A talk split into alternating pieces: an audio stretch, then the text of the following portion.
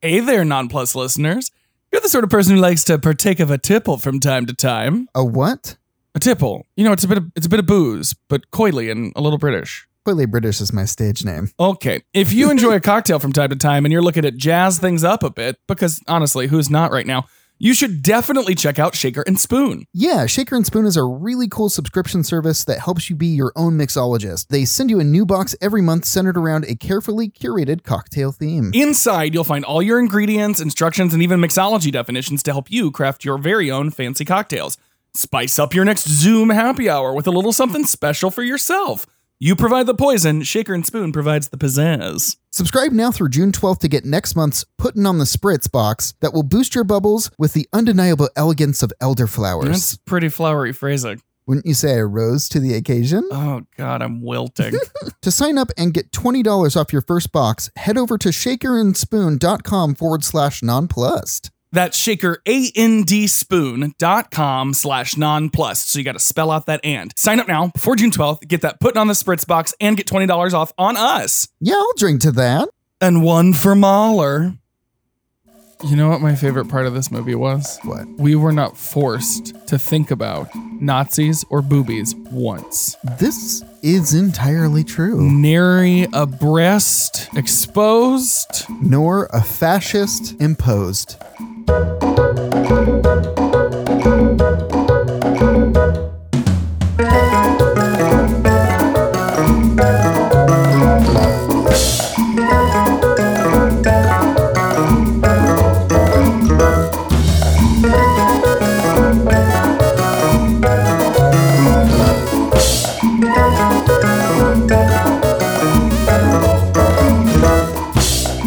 Hello and welcome to Nonplussed. That over there is Josh. And that over there is Clancy And thanks for joining us for another episode of our gay romp through the Disney Plus catalog. here on Nonplussed. Hi, honey. Yes, hello. How you doing? I'm really good. yeah. We're holding up okay. Yeah. Had some big news this morning. oh my God, yes. Yeah, That so Oh. was something to wake up to. Okay, so I mean, last year we heard that the version of Hamilton that was filmed with the original cast, like we knew this happened. In 2016. yeah, ages ago, we knew this. This was this was news years ago, and this is a thing that happens. Um, either it's for archival purposes. Sometimes you'll see something on Great Performances on PBS. Yep. All this is so. Late last year, we heard that that was going to come to theaters Mhm. in 2021, but now It's going to be coming on July 3rd. this year to Yes. Disney Plus, Hamilton with the original cast, the original primary cast. it's super exciting. Now, we I have seen this once before. I think Josh, you've seen it twice. No, just once.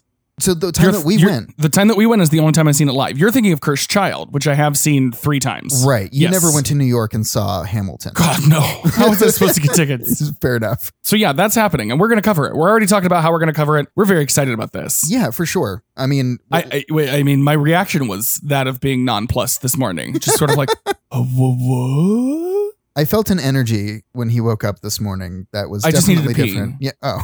Oh, Or check my turnip prices, one or the other. Yeah. Anyway, so yeah, that's exciting. And speaking of turnip prices, our Animal Crossing islands are coming along quite nicely. yes. I'm I'm about three days away from moving all of my houses into the places where they need to be. Yeah, I'm. I've got to shift an orchard over. I collected all of my flowers and organized them by color so that when I start doing flower beds again, I can really see all of my options. And this is just sort of what our life is like. well, we're isolating and and social distancing, and that's just fine. I'm really loving Animal Crossing, Yeah. except for the parts of Animal Crossing that I'm not loving, mostly the UX experience. But that's neither here nor there. Speaking of social distancing, Oh yes. uh, we've got some new merch. Well, Mischief Media has a whole mm, social distancing line. yes. on on mischiefmerch.com. So like they've got one that's uh, like a t-shirt for Zoom University and one that says many people are typing. So there's all that, but also but also we teased it last week. we have a T-shirt that has a old It's a retro TV on Yes. a pink shirt. It is the cutest thing that Jordan has ever made. Oh my goodness. I mean, I'm sure people will debate that, but of course we're partial. Yes, this Jordan Edwards design I mean, the whole team of designers at Mischief does the does brilliant work. They've got that social distancing line, Yep. our first t-shirt. I'm sure there's going to be more stuff. All of this and more at mischiefmerch.com. So dang excited. Yeah, Can't wait for ours to arrive. I'm very very excited. What movie did we do this week, Josh? We did onward. And of course, all of our research comes from Wikipedia, IMDb, Rotten Tomatoes. I don't think we really looked at anything else for this one. Like sometimes I'll link little special articles that we talk about. I'll link the the Hamilton article in the show notes Oh, okay. since we talked about that. This is one of the first movies that Disney has ever put on the streaming service immediately after being in theaters. Even while it was still in theaters, because I mean everything was shutting down at the time. And in fact, this was the last movie you and I, you and I, this was the last movie you and I saw before they closed us all up in our apartments. He's right. That was awful. Oh my God. We lost listeners over that. I'm Yeah, keeping it pretty much. in It's- because, you know, we should be ridiculed for that. For sure. Th- This was released on March sixth, 2020. So, Yep. Not long ago. No. And what's funny is, remember, I went to D23 for a day last Yep. summer and they had the uh, the van, uh, Oh, that's Guinevere, cute. like Yeah, yeah, as a yeah. thing. I think I've got photos somewhere. If we have them, I'll throw them up uh, on Insta. Yeah. I'm getting hip with the social medias. Oh, no. Released on March 6th, 2020. This was directed by Dan Scanlon. Um, he's only 43. Uh, he's also directed Monsters University and was in the art animation departments for a couple of Disney sequels. Like Yeah, like he did Coco. storyboarding on some and concepts on Oh, others. Yeah, okay, yeah. cool, it was cool. just he- he's been. It's just so funny that he's been a part of Disney exclusively for these sequels. direct to these were all direct to DVD direct to video sequels. this is his first non-sequel movie to be working on. Yes. Yeah. It's his first original. And it is actually a, a story that he spun up. Like it, it was inspired by the death of his father Oh wow. um, when he and his brother were younger in their relationship, and he decided to write this story after hearing an audio clip uh, of his father. Aw. Yeah. Um, so it was written by Scanlan and also Jason Headley, um, who mostly did work on short films before this, and Mhm. Keith, uh, I'm going to say Bunin, uh, who wrote Horns, the Daniel Radcliffe movie where he was like a devil person. Oh right. Yeah, I never saw that. Me neither. I'm thirsty for D Rad, but not that thirsty for D Rad. Music by Michael Dana. He actually got a Golden Globe and an Oscar for The Life of Pi Score. Oh rad. Yeah, yeah, yeah. Yeah, and then he did Cold Comfort, Johnny Mnemonic, Eight Millimeter, and a whole bunch of other like bleh, I don't know. They're kind of kind of art films. They're kind of statement pieces, but they are critically acclaimed or known for uh, cool visuals or story approaches. Fair I don't, I enough. don't know how to talk about movies. Yeah. why am I doing this podcast? and Jeff Dana, who most recently did the um, animated Adams Family.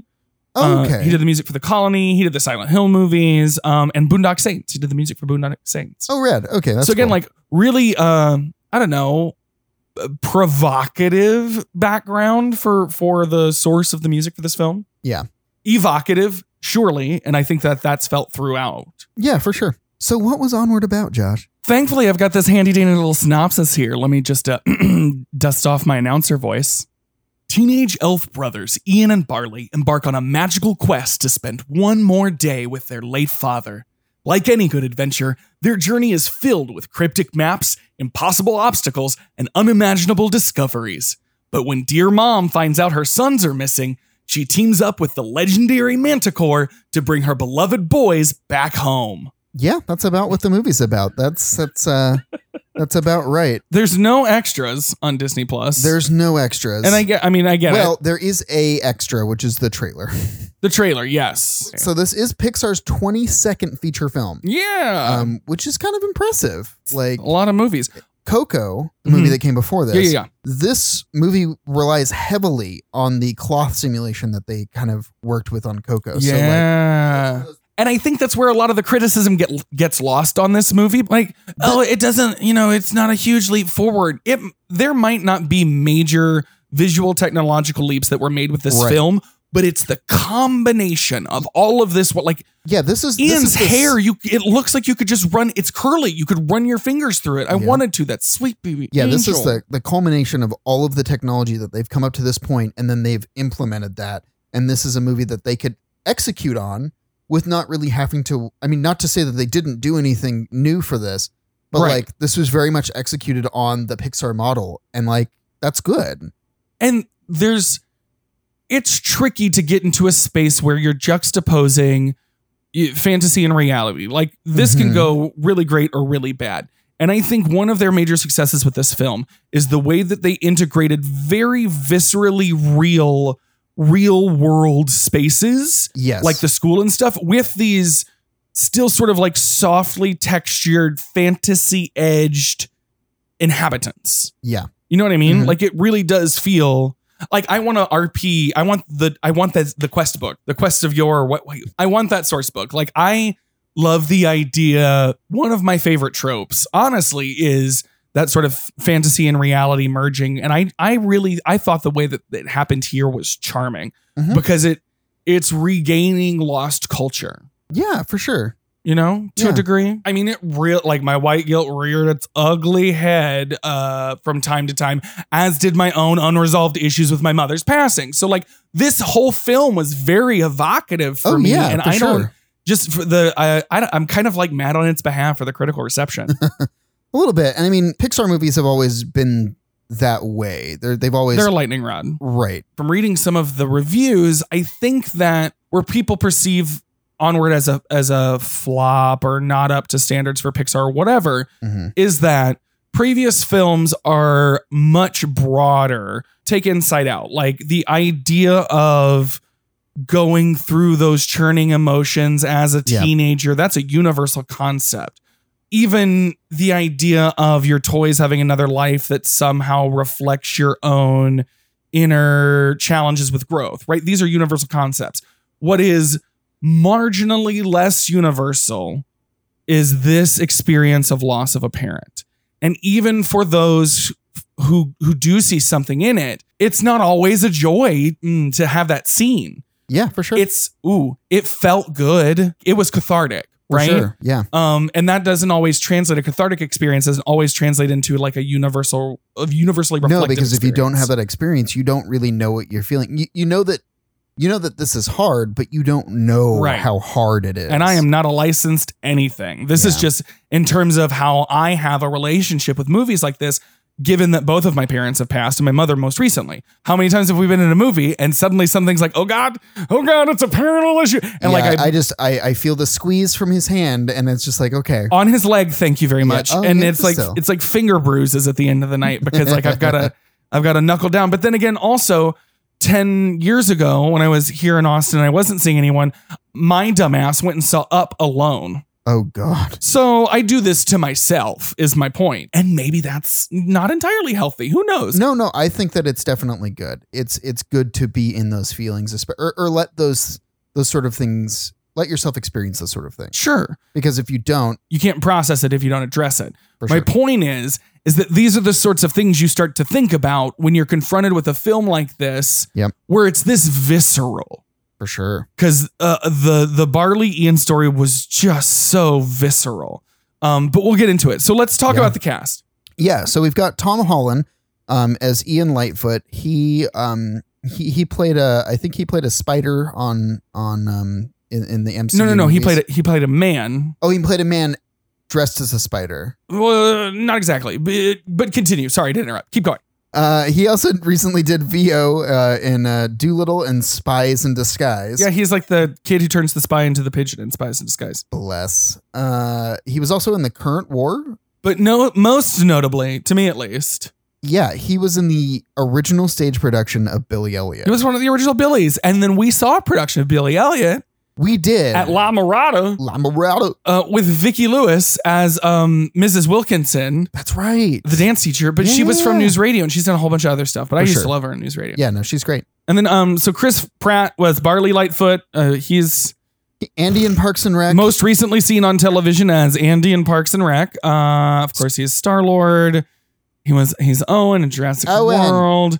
He's Emmett in the Lego Movie. He is making his coin from some of the biggest brands in Yeah. the world. yeah, he's doing really well for himself. Mhm. But that's pretty much all they want to talk about. Uh, about him. yeah, let's just keep on moving to Julia Louis Dreyfus as Laurel Lightfoot. Yes, girl. So never. She's I, as I was doing my research, w- literally one of the most awarded actresses in the history of television. Right. Because, I mean, Veep has been, it feels like Veep has been on. Never forever. mind. uh, Never mind. Veep, Seinfeld, and then her Oh, other fair series enough. that she did, and. I I mean, li- literally, like she's been hu- talk about hustle. She's been hustling since she played the yuppie neighbor in National Lampoon's Christmas Vacation. Holy shit, you're right. Oh, I loved them. right? Yes. She even did. She did a guest spot on a single episode of Dinosaurs. We also have Octavia Spencer, who is playing the Manticore. Yes, and we'll discuss the debacle over that character name when we get to her. A little bit. her next thing is she's the grandmother in the remake of The Witches. A, I didn't know they were doing a remake of Roald Dahl's The Witches, and B, Anne Hathaway is starring as the Grand High Witch. I don't think I've seen The Witches. Oh, it's not a Disney property. It's not, Oh, but we'll, we're prob- ju- we'll have to We're watch just it gonna at have to some watch point. it. It's terrifying. Anyway, um, but yeah, again, nearly 30 year career Jesus. uh, in film. She did was in A Time to Kill in 1996. She was in Being John Malkovich. Oh. uh, She was in Spider Man in 2002. Yes, she um, But like her was. career, s- of course, really took off when she was in The Help, uh, playing Minnie Mhm. Jackson. Um, got that got her an Oscar.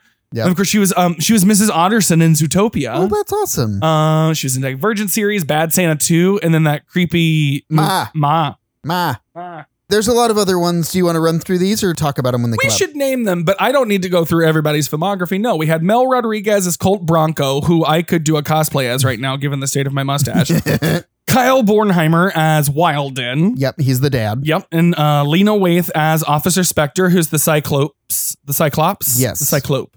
Um, and Ali Wong as Officer Gore. Oh, I didn't realize that. That's awesome. Yeah, yeah, yeah.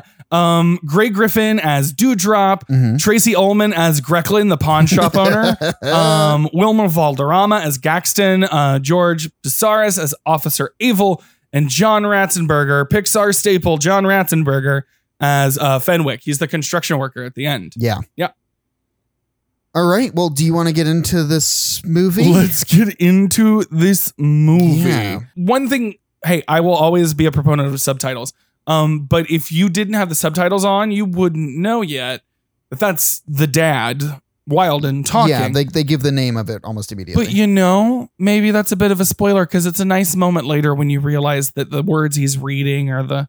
We'll get there. yeah, for sure. So we get the opening credits, and it's kind of weird for me. I don't know. I had some cognitive dissonance hearing that sort of like soaring, majestic, high fantasy orchestral music with the Pixar logo. Yeah. And I haven't seen Brave in a while, and I feel like s- that I probably had a similar experience to it. I don't know. Seeing the desk lamp and hearing that music was a bit of cognitive dissonance for me. But we get we open on this gorgeous fantasy land as we get this narration about um, once upon a time the world had magic. but it wasn't easy to master. And so the world found a simpler way to get by. I call it the light bulb.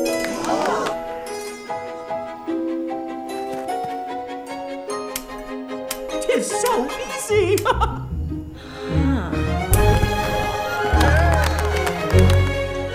Over time, magic faded away.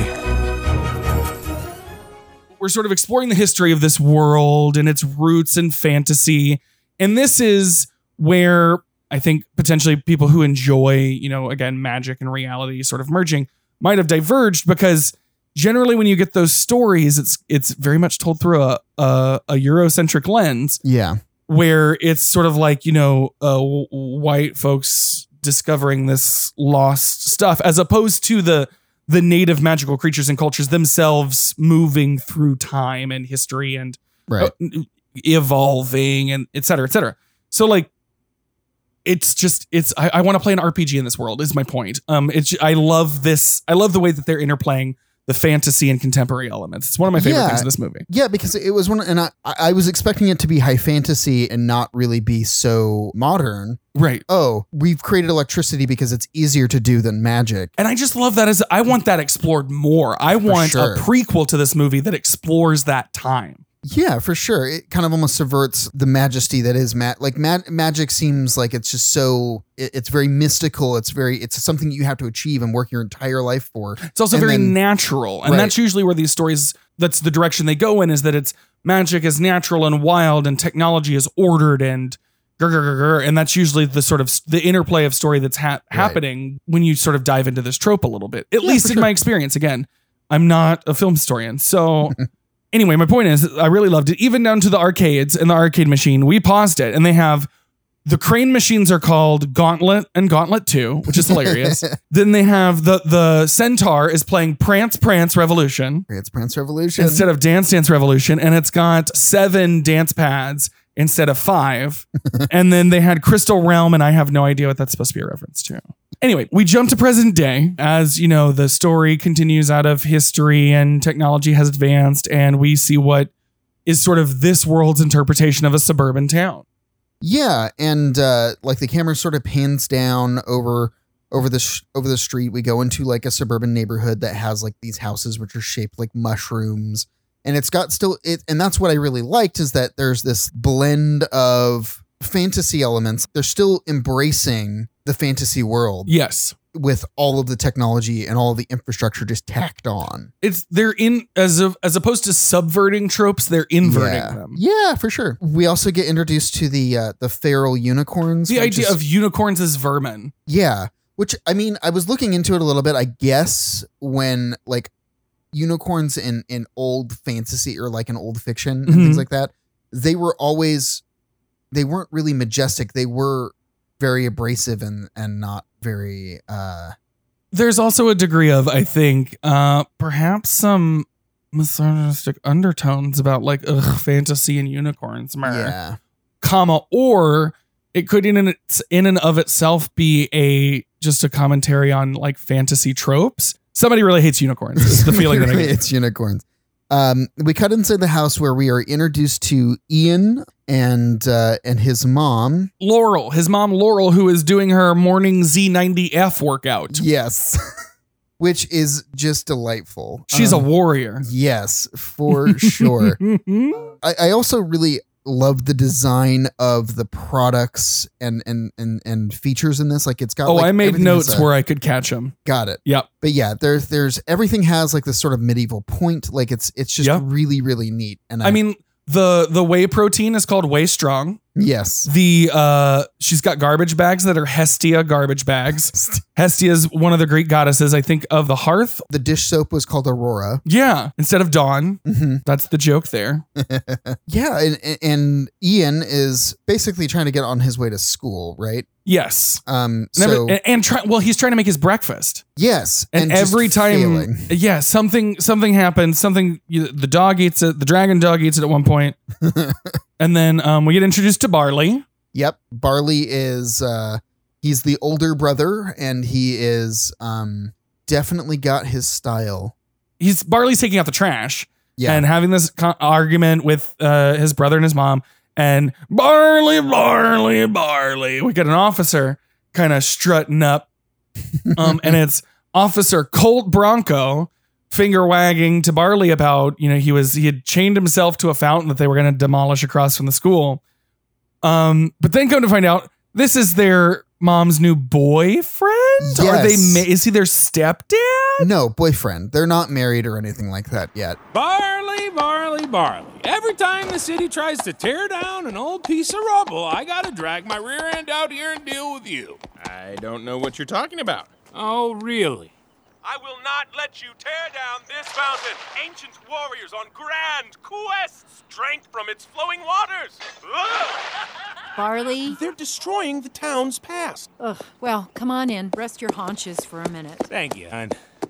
I love, I don't know if this was intentional or not, but the idea of this centaur moving around this home that was clearly not made for centaurs and banging around like a bull man in a china shop. Yeah, It's a great metaphor for the disruption of the, or the disruption caused by uh, a parental figure who is not your parent yes, like the idea of another parent coming in all of this is a great visual metaphor for it i hope it's intentional i would think that because it's pixar it's intentional but it ju- it really worked for me i was just like oh that's clever But I also like that there wasn't a bunch of like immediate resentment from any of the characters towards no, him. no no no i feel like the boys I, there might be like not not necessarily resentment but just uh, an unwillingness to get close obviously For sure. but, But, yeah there wasn't any sort of like animosity or anything right. Which which I really I really like because that that it's it's normalizing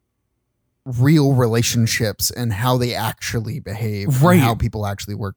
Which Um, again, I think goes back to that greater thing about like feelings like this aren't comfortable to address in in an animated film Yes. which again makes me go back to like Frozen 2 and the, like the next right thing, that whole vibe.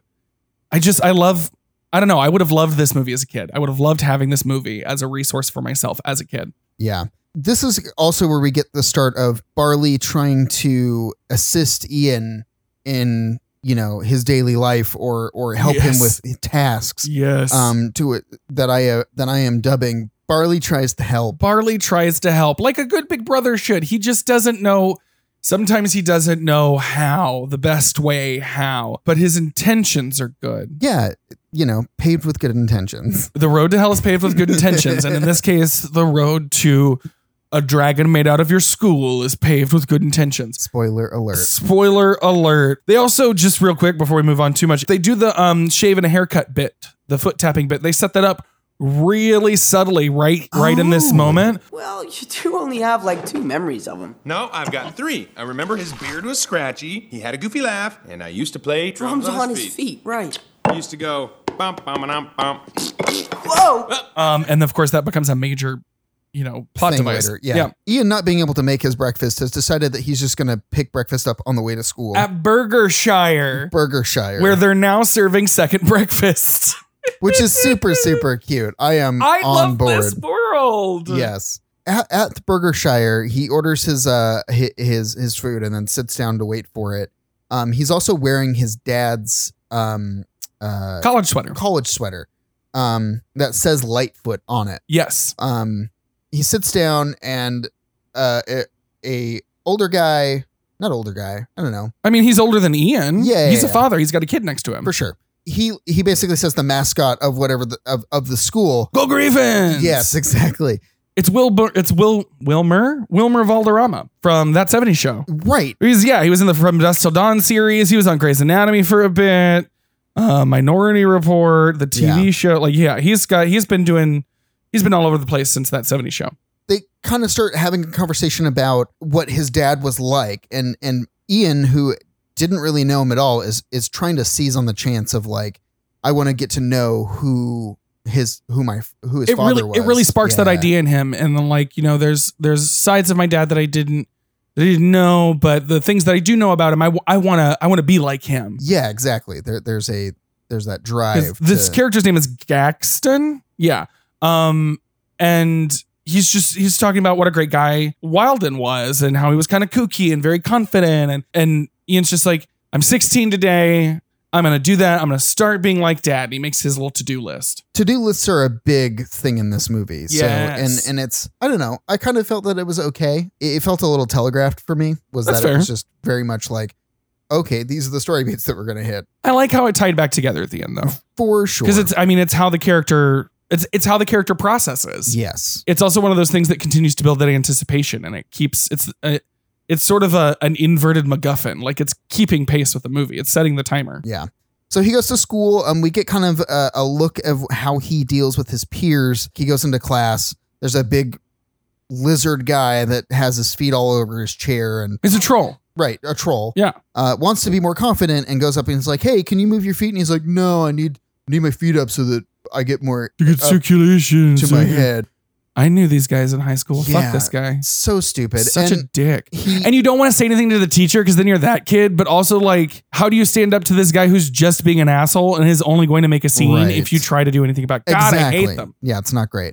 And then we cut to him and driver Zed, which I think this is more to hit home that he's 16. He's just learning how to drive. you know the people who designed this sequence live in California. Oh my God. I had distinct memories. Traffic doesn't look like this anywhere else in the country. No, no, no, no, no. I remember when I came to California and I could drive for the first time and I was driving on the 405 Yeah. and merging onto that was the most nerve wracking experience I've ever felt. I can't do this. There's too much happening around me. How am I supposed to I pay never got attention to comfortable all with of it. this? I never got comfortable with it. Cold sweat every time, just like instantly pitted. um, Well, he the- he he wimps out on on doing the merge into traffic. All right, Um, So he he's outside of the school, um, getting ready to go home. Um, but before he does that, he's trying to convince a group of Well, he, he sees some peers, peers, some yeah. people who know him, presumably. Um, and on his little list that he's written on his hand now, he's decided to go up to them and invite him, them to his birthday party. Like there's And- going to be cake and and he just trips over the words. He does correct himself. He was gonna say, "Hey, dudes," and he corrected it to himself to like, "Hey, gang." I was like, "That's that's very progressive of you. Good Yeah. move. Dudes is gendered, and you don't know how these individuals identify." exactly. Like Joss alluded, it doesn't go well. He he smears all of it over his face and then The ink, like Mm, The as he's ink, nervous, yeah. well, because Bartley pulls up. Yeah, we don't have any plans. Yeah, okay. Totally. Yeah. Really? I, I guess we can just take the bus over to my house. Is that the birthday boy I see? Behold, your chariot awaits. Do you know that guy? Barley tries to help pick up from school. BTTH. This is where we see his butt crack when he's leaning over to fix the Um, Yes. car, and everybody's just like, "Oh," and I'm like, "Oh." Yeah. But he starts getting nervous and he wipes his face and and the one girl's like, "Oh, you got something on your." And he wipes his face again. It's this it's this old gag. yeah. And the best part about this is they're not like They're she not is mean about she it. is holding back laughter because it's a natural reaction, but she's trying to be helpful. These peers are non-threatening. Right. So they go home. Barley almost murders some people with his van. But yeah, he's given up on his list. He's scratched off all the things that he wrote, basically. And this is where I made the note, the ink to paper animation is gorgeous. super good. Like it's done really, really very well. high fidelity. It looks so real. Yeah. And we get the pictures of his dad on his corkboard. Mm-hmm. And dad's a hottie. He is. He's Rip. a cutie. Rip Wilden. Yeah. Um. So he he pulls out a tape of of his dad Oh. talking, and this, I mean, this was the first cry. Yeah. Definitely This was. is cry number one. um.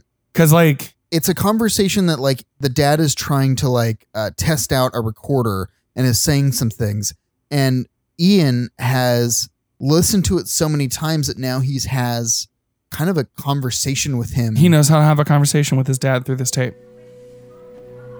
Hi, Dad. Hello? Hello? It's me, Ian. Oh, is that right? Yeah. Did you have a good day? well, I'm trying to. Yeah, me too. Although I could clearly use some help. I sure do wish I could spend the day with you sometime. I know. Well, there's so many things we could do. I bet it'd be really fun. Well, let's find out. Yeah, I mean, I'd love to. We could, uh. Okay. Bye. Yeah. Bye. and it's oh Yeah. heartbreaking. Having having artifacts like this as as a as a child who lost a parent, even as an adult child who lost a parent, is so and again, that's where I say like this is this is hitting a very specific Yeah.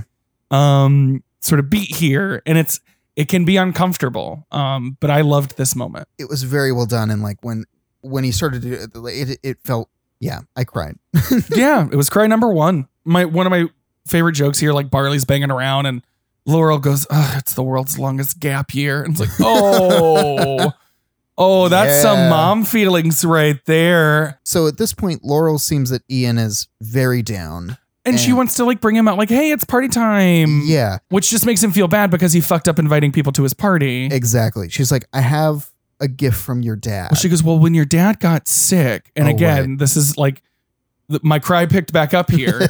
being this direct about these things and being able to be this direct because it's a fantasy out- setting. Yep. It's again, it's I, I love this movie. but yeah so she says that she has a gift from dad and they go up to ian's room and they unwrap it and it's a Well, a gift from dad to be given to them when Ian turned 16, when both of the boys were older than 16. exactly inside it's a wizard staff You're a wizard, daddy. yeah also with it is this orange gem which we come to find out is the phoenix gem uh, And a, le- and a letter, a note A from note- their father that Yeah. as he reads it, we realize is the narration that intros the movie. Exactly.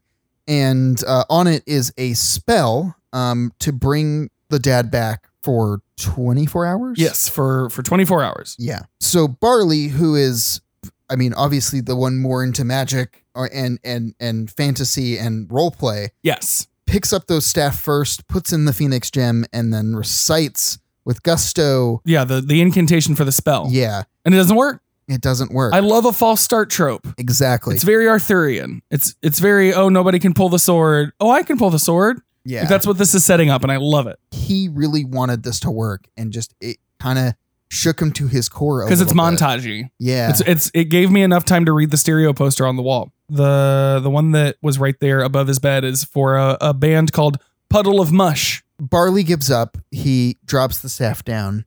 Ian picks it up and just kind of starts reading through the letter. And as he starts reading, it starts to work. The Phoenix Gem reacts. Yeah. Ian is magic. He keeps going. It gets Keeps stronger. And then Barley comes back and sees that this is happening. And I've got another BTTH moment. And Barley tries to help. Yes. He he tries to get in there and like give him pointers like keep doing this and I- Ian at this point wanting to do things on his own doesn't really want help.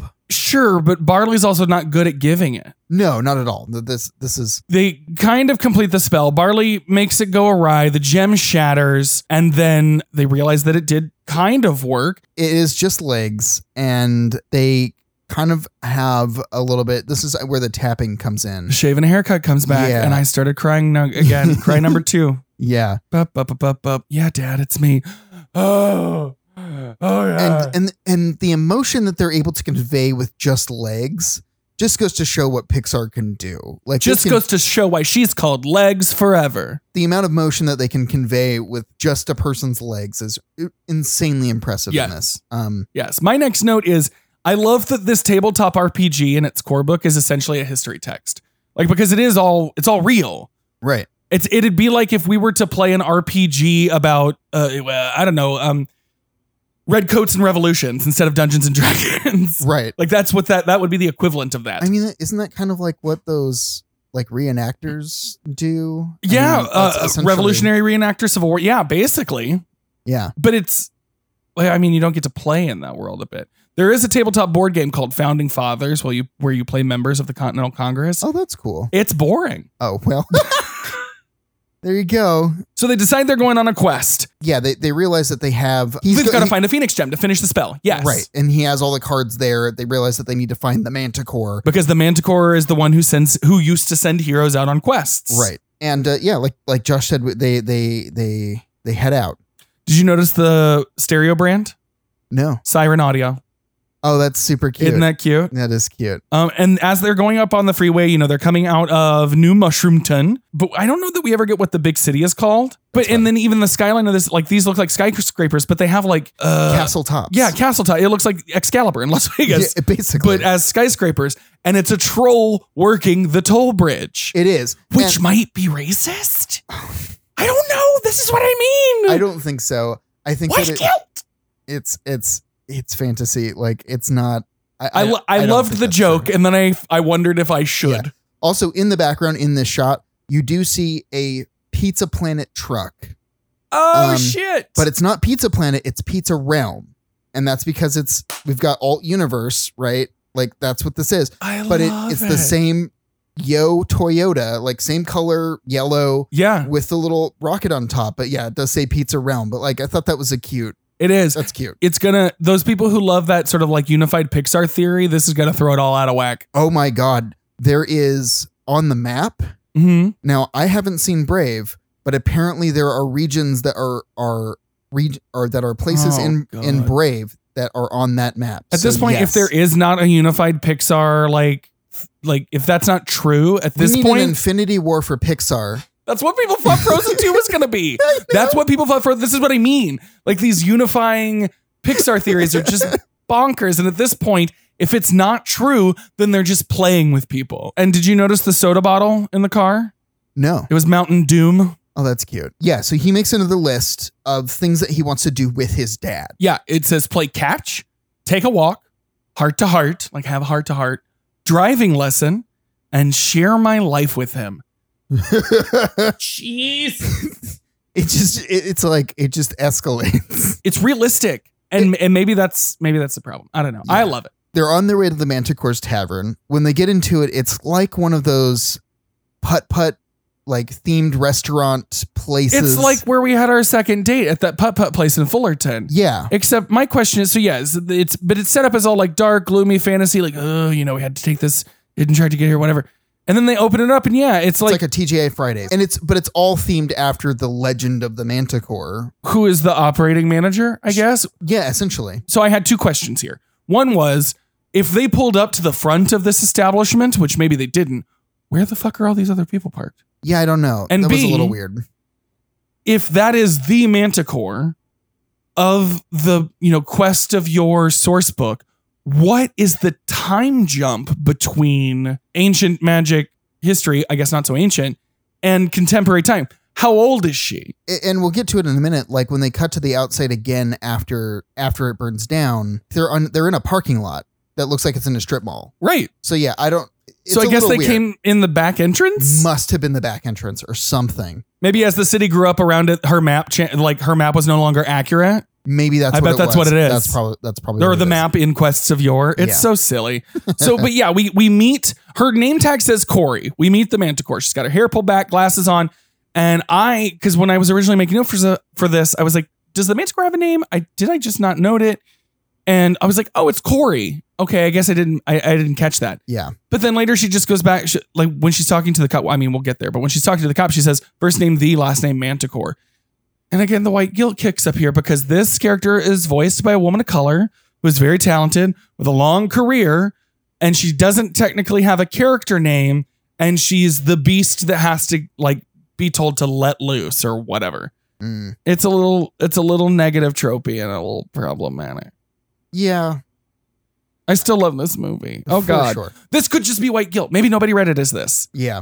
I, I didn't really pick up on that. I thought that her name was Corey. I didn't I didn't actually I don't rem I didn't pick up on that line. Yeah, about I her don't name. know. Mm, So- Anyway, But anyways, uh so yeah, she she's basically doing the most in this place. she complains like one of the goblins is late for his shift, Yeah. and she's like, "You really should account for traffic." Like it's it's almost like a Luke Skywalker R two D two conversation it is. because he's speaking in Goblin and she's speaking in Common. Oh yeah, that's right. Yeah, cuz the they're both understanding each other but speaking different languages. Yes. Yeah. Um there's also a shot of the kitchen which you do see Ratatouille back there. Oh, you mean Remy? Yes. Oh my God, that's adorable. I didn't catch that. yeah so that's kind of fun little easter eggs it was a half a second but yeah it was super cute Again, unifying theory. They're just teasing us. exactly ian and barley go up to the manticore and and are like we are looking for a phoenix gem and then she hands them a kids drawing playmat that has the color your own phoenix gem on it Yes, because she's not going to give them the original map and and there's a whole big kerfuffle about it. There's a what appears to be a bachelorette party doing karaoke at this place and Yes. they're in a tizzy and she's shouting back and forth uh, like as Ian and Barley are like really sort of like putting the screw and, and Ian's standing up for himself. He's like he's sure. being assertive and it comes off as aggressive It does. like barley is kind of like whoa and she starts to spiral and there's this one point where she says Maybe this place isn't as adventurous as it used to be. So it isn't filled with a motley horde willing to risk life and limb for the mere taste of excitement. But so what? and the guy in the background is just like blowing on a soup when she says it. it's the cutest daintiest thing. yeah she says that she's living a lie and then and then proceeds to go on a rampage Yeah. pulls out pulls out her her big wings and knocks over i'm assuming it's a birthday cake that starts the fire like i Yes. felt like it was and then the stuff manticore like the like the mascot manticore Yes. catches on fire it's a whole thing it all comes Oh comes my crumbling down gosh and the map gets burned the the actual map to the phoenix gem gets burned up she does give them some instructions of where to go and uh, and then she hands them that or barley takes one of those placemats and keeps it with him well so earlier in the van ian was studying that levitation spell Yeah. like was trying to practice on the mountain doom can Oh. well and this is the first time that he succeeds with the spell and Oh, it's a, because he's he's keeping that banister from falling on someone exactly and it's a very harry potter moment kind of darkly about like you have to mean it yes Like if you remember when Harry's trying to do the Cruciatus curse on Bellatrix. So they continue on the quest because uh, you know, Ian's sad about it. He's like, Oh, you know, we don't have the map. And Barley's like, you know, when you're on a quest, you have to use what you have. And he has solved the children's menu and it says Yes. Raven's Point. And then they realize that there is a place called Raven's Point, and so now they have a heading. Right. And they're gonna take the expressway, or do they take the road less traveled? And it's more quest tropey discussion of the obvious way is never the right way. Part of me was like, okay, Barley, you only get 24 hours with your dad. Do you really want to take your van that is going to fall apart at any moment Yeah, it's- on it- an awful road? Time's ticking. Yeah. So we cut back to the house. Laurel sees a note on the door that the kids have gone on a quest. Yes. She then hightails it out. Well, no, because she gets a doesn't isn't this when she gets a call from Colt? Because he shows up as main man in her phone, M A N E man. Oh, that's funny. But yeah, so she, She realizes that they're going after another Phoenix gem because she sees Yes. the cards that are laid out on the desk. and the Manticore's Tavern. Yeah, and yeah. so that's wh- how she knows how to get there. that's So when she- Colt calls. He's like, "What, you know, honey, what's going on?" And she's like, "I have to get the boys." Yeah, exactly. So she gets there. She sees the manticore being questioned by the police. Because so she's asking if anybody has seen two elf boys, and then she hears the Manticore talking about two, Two elf, elf boys. boys, yeah. Um, and this is just before that is when she says first name the last name Manticore, and I got kind of mad about it. That's that's where this is. Yeah. Okay, got it. but yeah, so she runs up and she's asking questions about her boys, and the cop's like, "I'm sorry, man, we have to take her." Blah, blah, blah, blah, blah." Exactly. And Laurel thinks fast, and she sees the first aid kit, and she sees the cut on Corey's foot, and I'm only going to call her Corey. Uh, she sees the cut on you Corey's go. foot. Last name Manticore, first name Hold The. on, you're right. She has gone a little. It's no wonder with a wound. Like that. That's just a scratch. Oh, I'm sorry. Are you an expert on minotaurs? Manticores? Manticores? Well, no. Well, then you would know that when their blood is exposed to air, it makes them go bonkers. I don't think that's true. See? She's already losing her grip on reality. So why don't you let me save her life before it costs you yours? okay. Thank you.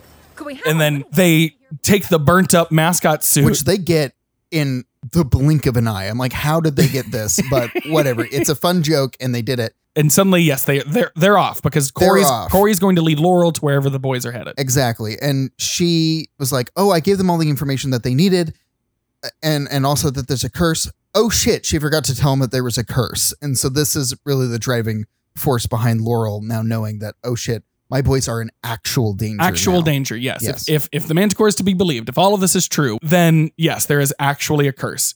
Cut back to the boys, and they're running low on gas. Yes. And this is hilarious because did did in your history, in your past, did someone exist whose gas indicator didn't work? Yes. Yeah. I think my Oldsmobile it didn't work. I think oh woo she it was never it was never me but like it was for my sister for a while. I dated this one guy for a minute who drove a to- drove a Toyota Celica. The gas indicator didn't work. And I was it always made me panic because it was always on empty. Our first date was at Hooters. oh no.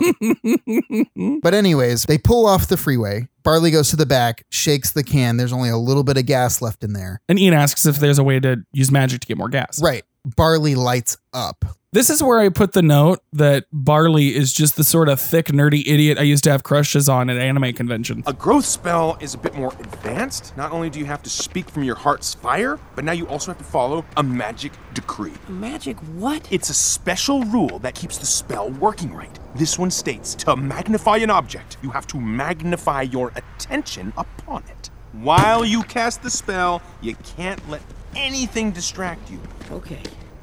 So yeah, uses the growth spell in order to make the the can bigger. And this is where Barley tries to help again. Barley tries to help. And he's trying to help him focus by telling him how to focus. And if anybody has ever had somebody that's tried to do that, you know how frustrating that can be. Yep. Um, and the magic backfires And shrinks Barley and shrinks Barley. Yeah. Barley thinks it works because he's tiny and compared to the gas. yeah, yeah, yeah. It's super cute. But they end up having to, to walk and go get gas. Uh, it's two twenty eight a gallon. Oh. I did notice that. But uh, so as they arrive, a, a gang of of sprite bikers, pixie pixie bikers. I don't know. They all show up on the motorcycles, and it takes Yes. many of them to operate one motorcycle, and It is hilarious and I love it. and they bump into them and. The one who's supposedly the leader, she's named Dewdrop, but I don't think we ever get that in the film. She's credited as Dewdrop. Yeah. Uh, that's Gray Griffin. She's like a big voice actress. Um, I think she might even hyphenate her name now as Gray. She used to be Gray Delisle. So they go inside, and all of the sprites are kind of everywhere. Ian um, has barley in his pocket and has his dad, who they've constructed like a basically like a top for. Like he, they've got like a a, a vest, a sh- like stuffed vest and a shirt, Yeah. and a and a baseball cap, and they're leading him along with a leash, and it's hilarious. So he can't see anything, and just kind of bumps into the fairy, er, fairies, not fairies. Fairies, sprites, I- it's not Whatever, It consistent. doesn't matter. Yeah. Hey, watch it! You got a problem, Shades? Answer me when I'm talking to you. Sorry, I don't I don't really know where his head's at right now. and he does that little accidental head tilt. Boof. Yeah. yeah, they they try to hurry out the, out out of there. Barley needs to use the restroom, and he gets the giant restroom key and just kind of leaves. Well, it's giant to him. Yeah, uh, he gets the gas. They he fill Ian fills up the the van, um, and then as Barley is leaving uh, or coming out of the bathroom, he gets in an argument with the fairies. About how how they used to be able to like why can't they fly? Why you used can't to you be able to fly? Yeah, fly. and they're- it's very culturally insensitive. It and then he is. starts talking about well, hi- your ancestors used to do it, and she's like, "What'd you say about Oof. my ancestors?" Yeah, I would have I would have reacted the same way. Just saying. Okay, yeah. So as they go to leave, Wilden knocks over the bikes, and the fairies get mad, Well, yeah, which then becomes the the sprite bike chase. I love that. Like the motorcycles have like uh, pastel headlights. Yes, Um, and he says, "Put it, put it on O for onward." And it's like, oh, they said the name of the movie. Oh, right, they that's said the name of the movie. oh my goodness! but yeah. Now Ian is driving. This is the big important part because Barley is still small. He's still tiny. Um, And at one point, Wilden falls half out the window, and his clothing's just flapping in the breeze, and it looks like he's he's shaking his fist at the pixies, like there's a new one's a transpiring. with no regard to anybody else's safety on the road. These guys are weaving throughout traffic. Ian is essentially learning how to drive right now. So yeah, they make it onto the freeway, and this is like this is the moment that he couldn't do in driver's ed earlier was Right. merge onto the busy freeway, or or he needs to merge. He's in the lane as the ferries are following them, and Right. and he's sort of like forcing his way into different lanes, trying to get away from these ferries. They're all jumping on the van, and at one point he's just like, Okay, you're gonna have to merge. Speed up. I can't do this. Yes, you can. I'm not ready. You'll never be ready. Merge. Ah, nice job. and "That really is." How you have to drive on California freeways. Pretty much. And after Barley shouts out, like he's trying to get across all these lanes to get to the exit that they need, Right. to continue on their quest and and uh, hilarity ensues chaos uh, one of the motorcycles flips pixies are flown like they're flown off of the bike they're about to hit the ground and they they start flying their wings start to work Yeah. yeah ian's already bringing magic back he to is he's everybody. bringing the magic back to everybody they're all fine and they fly away and now they're about to get stopped by the cops Oh, and they're still right. kind of driving erratically because barley starts to regrow he starts to grow back yeah and that's what makes the them magic wears off all shaky shaky and that's when they get pulled over by the two cops who are voiced by lena waith and ali wong lena waith of course um, she's a year younger than me she's a screenwriter producer actress um, she was on the netflix comedy master of none uh, she won an emmy for that show's thanksgiving episode cool ali wong's a big comedian she's got netflix specials out the yeah wazoo for sure um, but there's this whole this is where they start doing the um, the disguise magic right this is another one where they have to where he's got to focus Mhm. um, but he also can't tell a lie right that's the that's the that's the big crux of it right where he can pretend to be he can show himself to be whatever he wants he just can't say anything that's, that's a lie or else he'll change back right and so and they have to do this so that they can like because you know Ian doesn't have a driver's license. He was the one that was driving. Yep. Um, I don't think uh, Barley's is still tiny. His wallet's still tiny. Um, so they have to pretend to be Officer Gold Bronco. yes And throughout this exchange, like it's going really well. They maintain the magic, and then but this is like a sort of offhanded comment about Barley, which it puts Ian on the defensive because he he wasn't expecting it. And this is where we you know it all sort of devolves every every time he because he starts lying because Barley can hear him and he doesn't want to say he doesn't want to agree with this cop. I mean, the guy's a screw up. You can't say you don't agree. Um, I- I don't. What? I mean, um, uh, okay, well, I gotta get going. Gotta get Ian home. Uh, I, I mean, I'm late for work. Sorry, I mean, I'm feeling a little sick. I mean, tired, sick and tired. Gotta go. See you Monday. then starts to tell on him, which to me is a little unfair for Barley to get mad about. It's not Ian's fault that his very true interpersonal feelings were made literally visible. And I don't think Ian can be faulted for having those true interpersonal feelings. yeah i don't think so either He's a fucking teenager. yeah He's gonna think his growing brother, up. who has for the past 12 hours been fucking up every moment of his life, pretty much is a little bit of a fucker. up. yeah His enthusiasm is great, his execution is poor. Yeah, and we also have Officer Spectre, Officer, Officer Specter is LGBT. Apparently, in the original script, that wasn't there. Lena asked if instead of my instead of husband, can I say girlfriend? nice. So it actually wasn't Th- this kind of was what it was a little. I don't know, maybe disingenuous. I'm on board for Lena being like, "Hey, hey, let's do this." Let's it makes use me any feel better that opportunity." there was some agency on Lena's behalf to get that in. We cut back to Laurel and Corey on their search. Corey has said that Every curse has a core, the center of its power. And only one weapon forged of the rarest metals can destroy it. My enchanted sword, the Curse Crusher. and she's describing her sword, of course, which she pawned off a few years ago. and so they go to the pawn shop to get it back. And Corey, a Tracy Ullman voices this uh, pawn shop character. Yes. Um. She, again, long story history. She was in Into the Woods. She was. She has had her own show. Her her TV show launched The Simpsons. Corey fails at the very first thing about like being in a pawn shop or whatever, like any sort of negotiation situation, and verbalizing the actual value of the thing that you're getting at a bargain. Yeah, because they were Before originally, you like- paid for it. They originally would- said it was ten, and then suddenly it was ten thousand. Right. Of whatever their money is, I and so don't know they what it start to try to haggle, and Corey just stings her and paralyzes her. Yeah. Laurel's af- she- aghast. she feels they've committed some sort of crime. She's like, eh, it's just a paralytic. And so she throws. Laurel's just like, here's for the sword and a little extra for your trouble. Have a good night. and it seems super altruistic, Oh my but then as gosh. she's leaving, she flips the open sign to close so that nobody can come in and check on her. Oof. Jeez. Officer Bronco is also now looking for the kids, uh, looking for the boys as well. Uh, Right. Because he gets the he gets a, a radio about it. Yeah. And this is where I realized that he's driving like a Bronco. Yeah. And it's just great. At this point, they come up on the path of peril. Well, the boys, yes, they head towards the path of peril. And this is how Colt actually gets on their tail because they, they hit a bump and Guinevere's bumper falls off and Yeah. Colt sees the license plate Mhm. and follows them down. Um, and this is where I thought this is another great fantasy trope. Always bring a rope. Yes, they come up on a bottomless pit uh, where there's a drawbridge, but the the uh, the handle's on the other side of the uh, of the ravine. So, using another magic uh, magic spell, they're going to do It's a uh, levitation spell. A levitation spell, But it only works if you believe that it's working. exactly. It's like a leap of faith, Indiana Jones and Yes. Last Crusade. That It's that thing. yeah. exactly. It's Um, also a Schrodinger's bridge exactly. because it's there if you think it is. Ian still not really trusting anything is like I can't do this without a rope. I want a rope. They get they get a rope. They tie it around his waist. He goes out to try it for the first time, doesn't believe it, and just falls.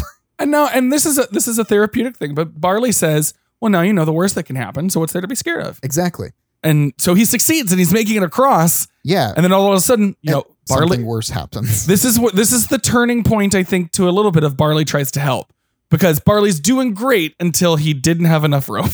Well, no, the rope around him just comes undone. Oh, that's right. There's plenty of rope. Barley was never a Boy Scout. He didn't tie that knot properly. Exactly. That's what the problem is. the rope falls off. Barley continues to like say, "Hey, you're fine. You're good. Yeah, there's still rope."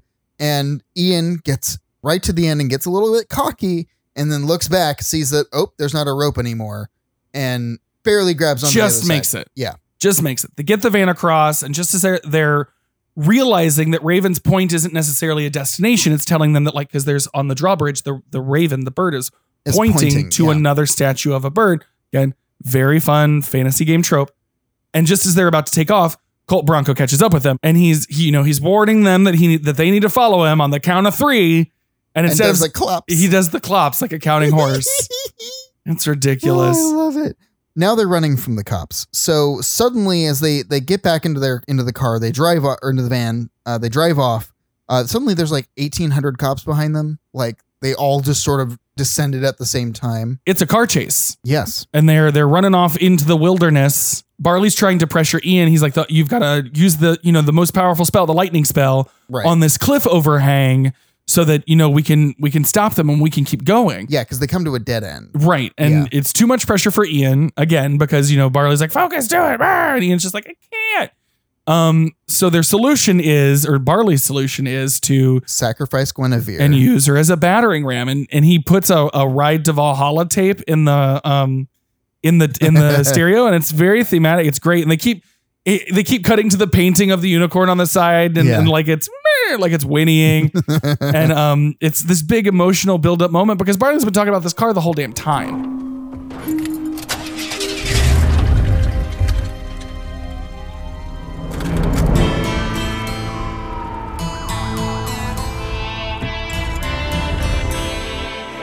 What are you doing?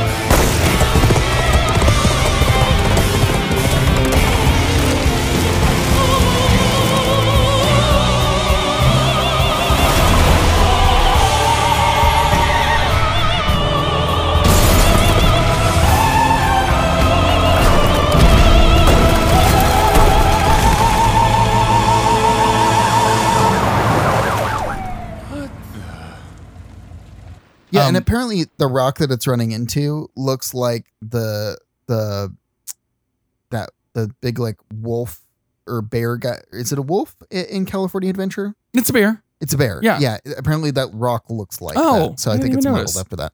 But um, so yeah, he puts a rock down on the gas, and and Gwenny's aimed at the overhang, and as she runs off, he smacks her on the ass, Uh.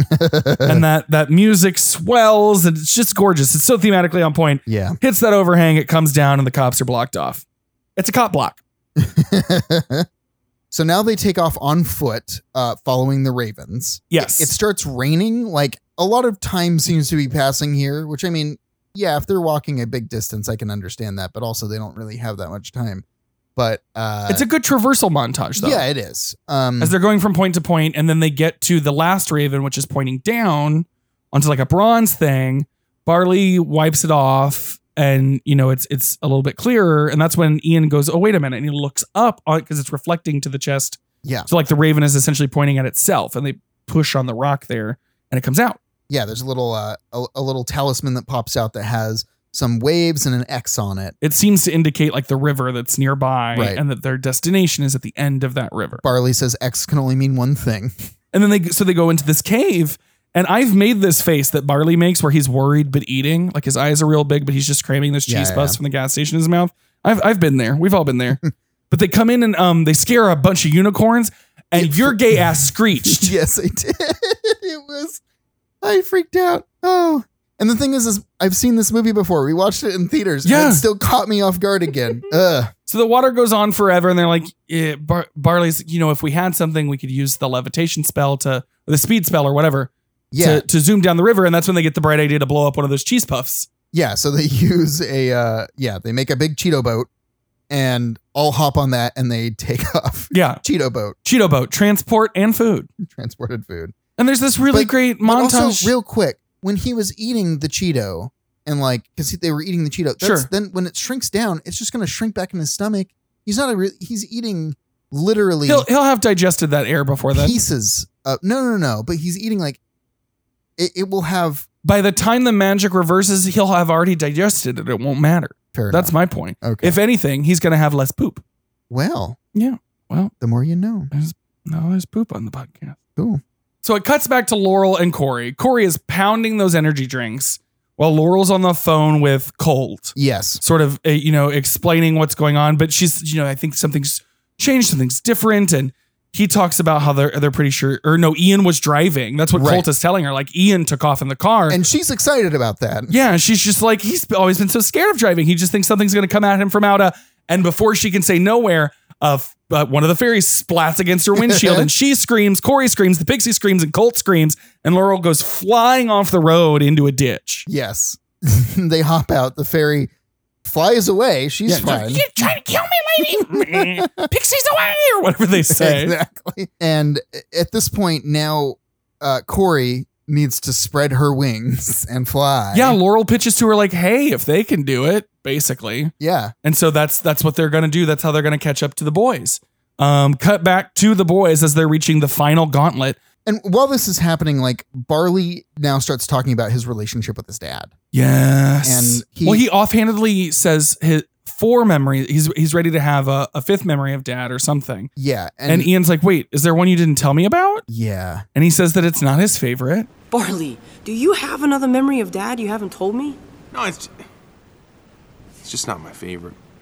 What do you mean?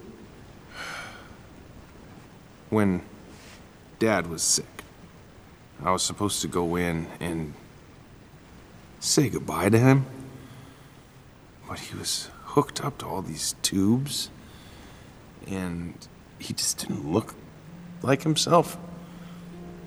I got scared and and I didn't go in.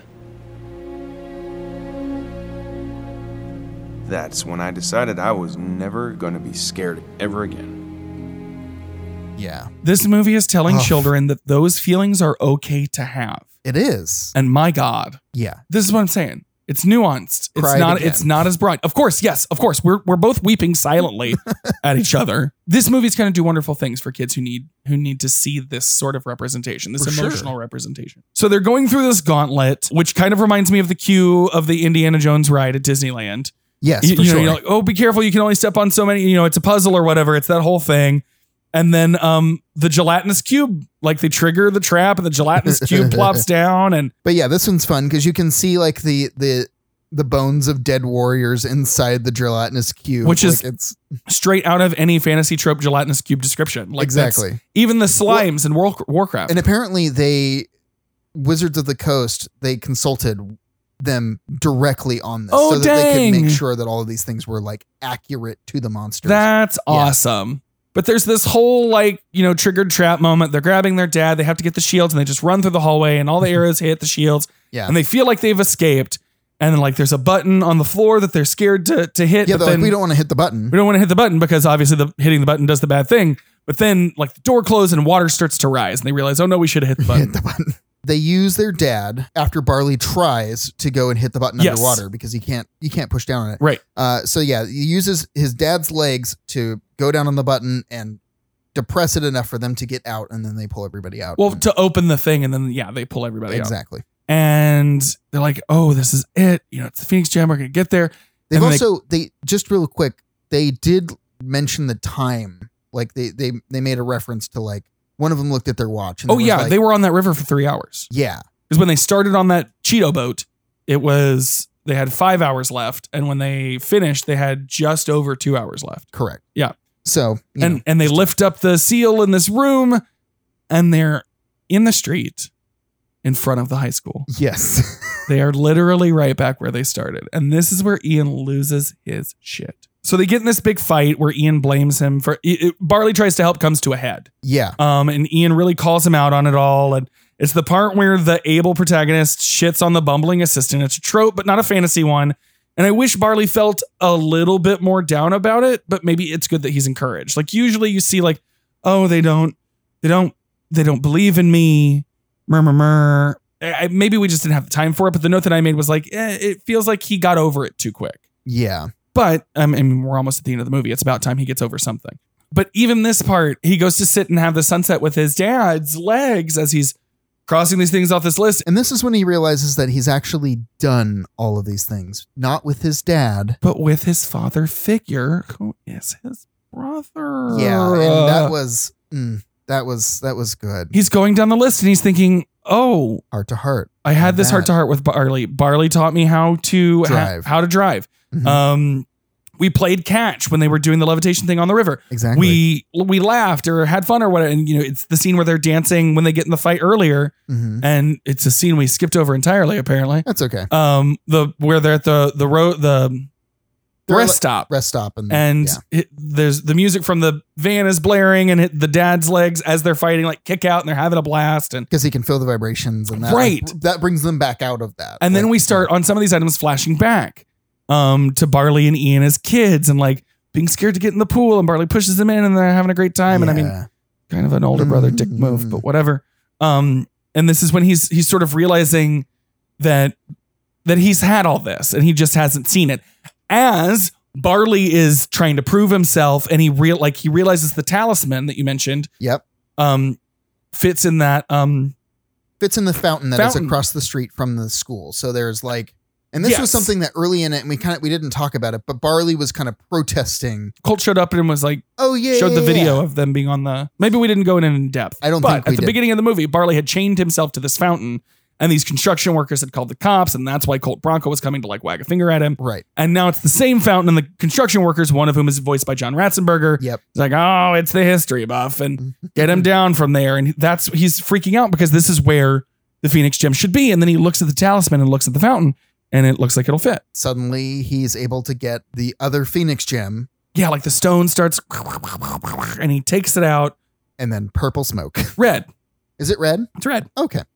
and it's like and he realizes oh no it's a curse and he starts to book it Right. just as laurel and corey are arriving with their sword and the curse starts to manifest and it pulls that the you know it's pulling from the school and that dragon mascot that we've kept seeing like kept being like just just gently Out framed frame. Yeah. um, becomes the face of this cursed dragon, and then it roars, and it sounds like a roar from a dragon and also a school bell. Yeah, it's the schoolhouse rock dragon. Literally. And then when like the, it's got the dragon like this like really friendly dragon face and then to make it look angry, the eyebrows like the rocks break and then Well, it gets tricked at one point, and those rocks Yes. break it, kersh, and meh, and it's like kind of like uh, stern, angry eyebrows all of a right, sudden. but it's so it's super cute. Like I love it. and this fight scene is gorgeous It because there's is. there's so much going on, and it happens almost balletically because Ian's like using his magic and and he's very deft with it, and Corey's diving it like i- i- in the the way that the rock dragon moves, like all of those pieces are moving as this dragon is flying around. It's Mm-hmm. impressive. It's so impressive. And again, these are like level of detail that people are completely missing with Exactly. this shit. Corey gets knocked back at one point, loses her sword. The dragon's heading towards the boys, and then his mother grabs that sword. She's like, "I'm a mighty warrior. I'm a mighty warrior." And Z90 warrior. she's a Z90 warrior, and I love that it's Laurel who like gets the agency, get you like you of her of her own accord gets that sword, stabs it into the core of that curse, and she's like, "Boys, Yeah. I can't hold him for long." And so they they put the Phoenix Gem in the staff, and they finish the spell. And just as they finish the spell, Laurel loses control, and the curse dives in. And this is where Ian makes that say, "He's like, no, no, no, No. You go and say goodbye. What? I had someone who looked out for me. Someone who pushed me to be more than I ever thought I could be. I never had a dad. But I always had you.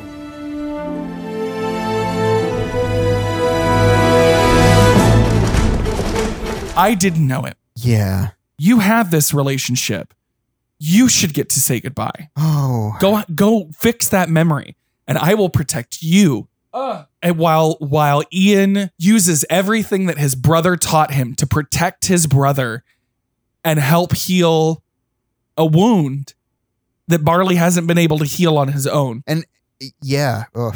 ian staff breaks um, Mhm. and he's like oh you you got to use what you have on a quest and he realizes he's still got a splinter from the staff and he casts a spell to en- enlarge that staff and suddenly he's just like master wizard and things are Yeah. floating and he's on this bridge and lightning and he does it and he succeeds and eventually they stab that damn curse right in the right in its heart you know uh, ian gets to see barley have he gets to see his father sort of like completed and they have an exchange and then um just before he goes wilden hugs barley and barley's hands are kind of at his side at first and then they come up and, and they hug Yeah. And then Barley tells Ian, Dad wanted me to give you this. and he hugs him. It's the same hug. It's literally the same hug because Barley goes in and Ian's arms are still down at his side. And then he accepts the hug and pulls his arms up. Yeah. It's literally the exact same hug. It's so good. and I've spent this whole scene just weeping. Yes. Weeping with joy and weeping Uh. with loss and sadness. And it's just, it's so remarkable what this what this film managed to pull off. Honestly, I feel.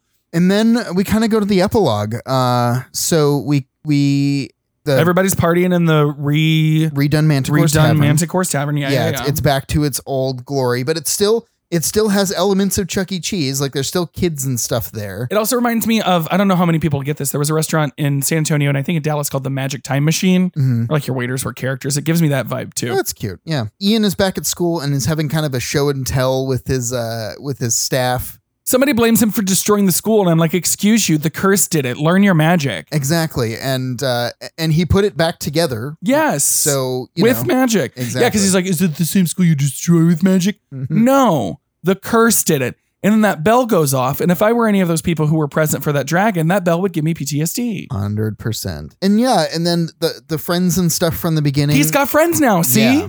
And so that all comes back. Uh His brother gave him the magic of confidence. exactly. We we cut back to uh Bronco and Laurel. Bronco lets his hair down. Born to run. I was born to run. And he takes his hat off, and suddenly he's got this long Fabio hair, and then Yes. he smacks his own ass to get going. Duty calls. Time to hit the trail. Oh, You forgot your keys. Don't need 'em. I was born to run. Yeah!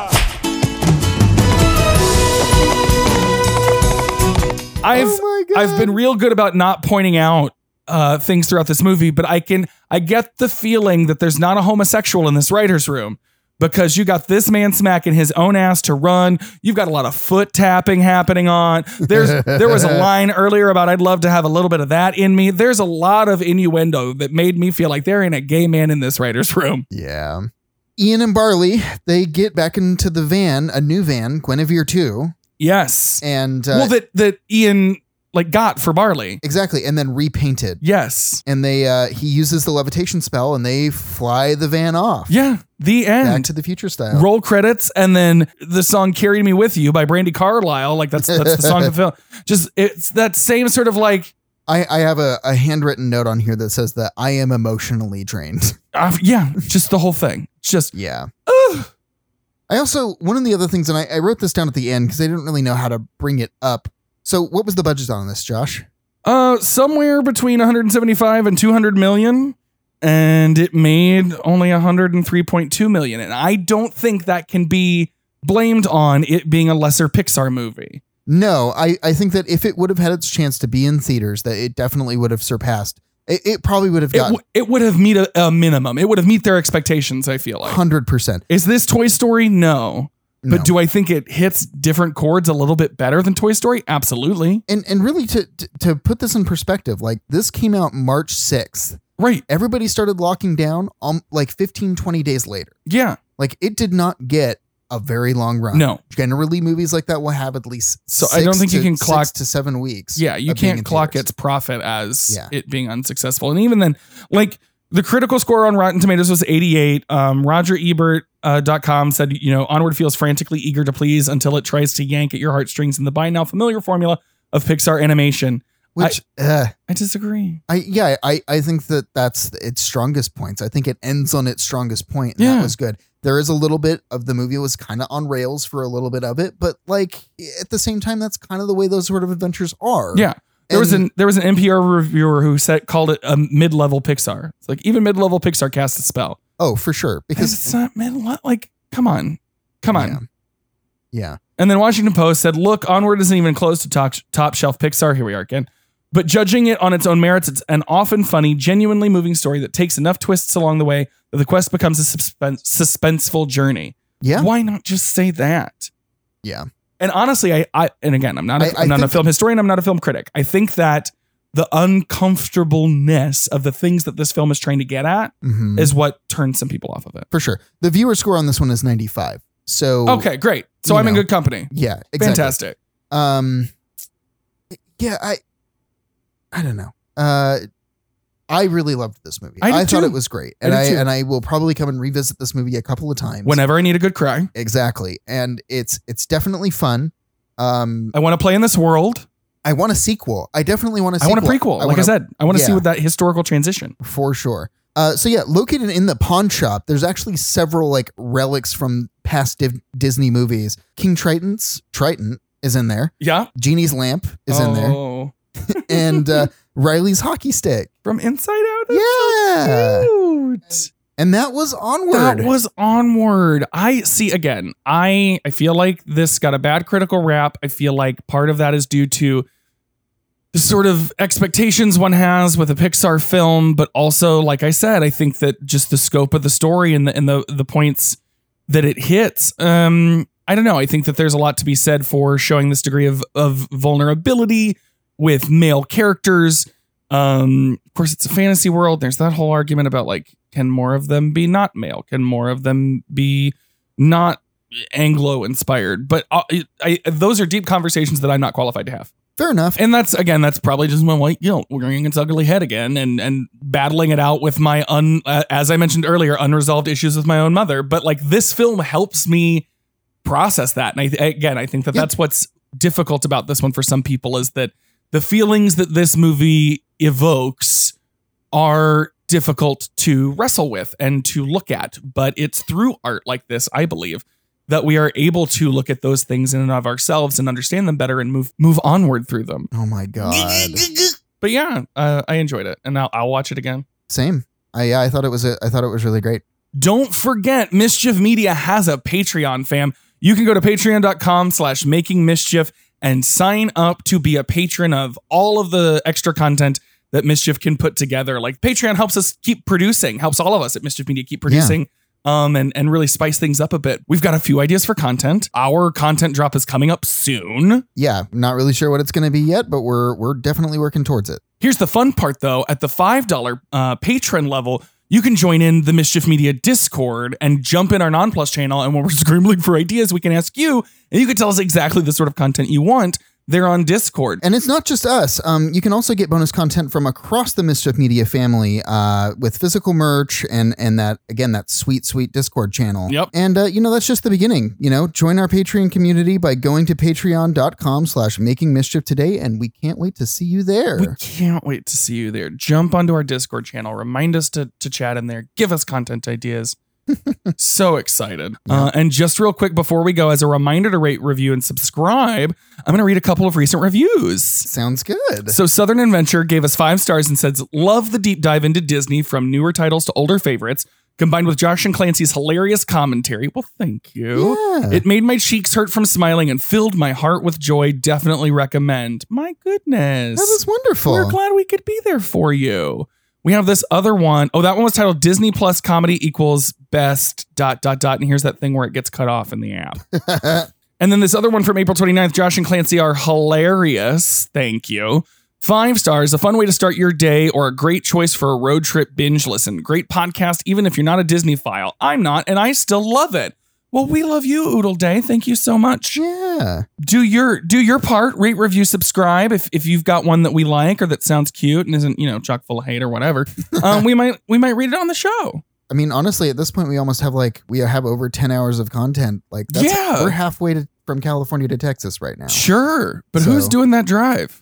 I mean, we did it once, twice, three times. A lady, but not in the middle of a pandemic, my friend. Fair my enough. friend, my love, my husband, my love, my life. My love, My life. I don't know this part. Maybe we should do Mamma Mia 2 for the Patreon. Is that on Disney Plus? No, but it's the Patreon, so we don't have to stick to the show format. Oh, that's Alright. See, these are the true. ideas. Alrighty. Well, where can they find me on social media, Clancy? Well, they can find you at Josh Watchin TV. That's Josh Watchin TV without the G. Yeah. Um, and that's on Twitter and Instagram. hmm And where could they find me if they so choose? Clancy, C L N C Y, Clancy, but without the A on Twitter and Instagram as well. And, you know, follow the show, Nonplus Pod, everywhere um, Instagram, Twitter, Facebook. Yeah. Oh, my goodness. Anyway, I think we're good. Yeah. I think we are too. Thank you for Alright. joining us. Yeah. We check out the Patreon, Mischief Merch. I think that's it. All the things. All the things. You ready to wrap this up, baby? yes, I am. All right. That over there is Clancy. And that there is Josh. And this has been Nonplus. I'm nonplussed. Quest complete. Bye.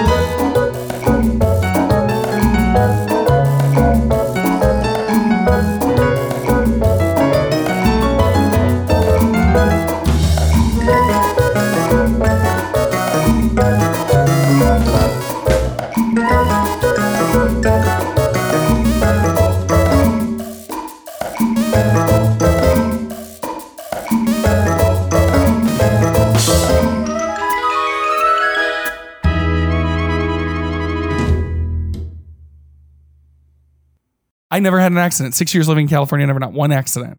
I had two, but that's okay. One of them was not my fault. The other one was very much my fault. Um, Are you counting the one for when we were going to the airport when you had to get me to the airport for mom's memorial? I've been in three accidents. in California.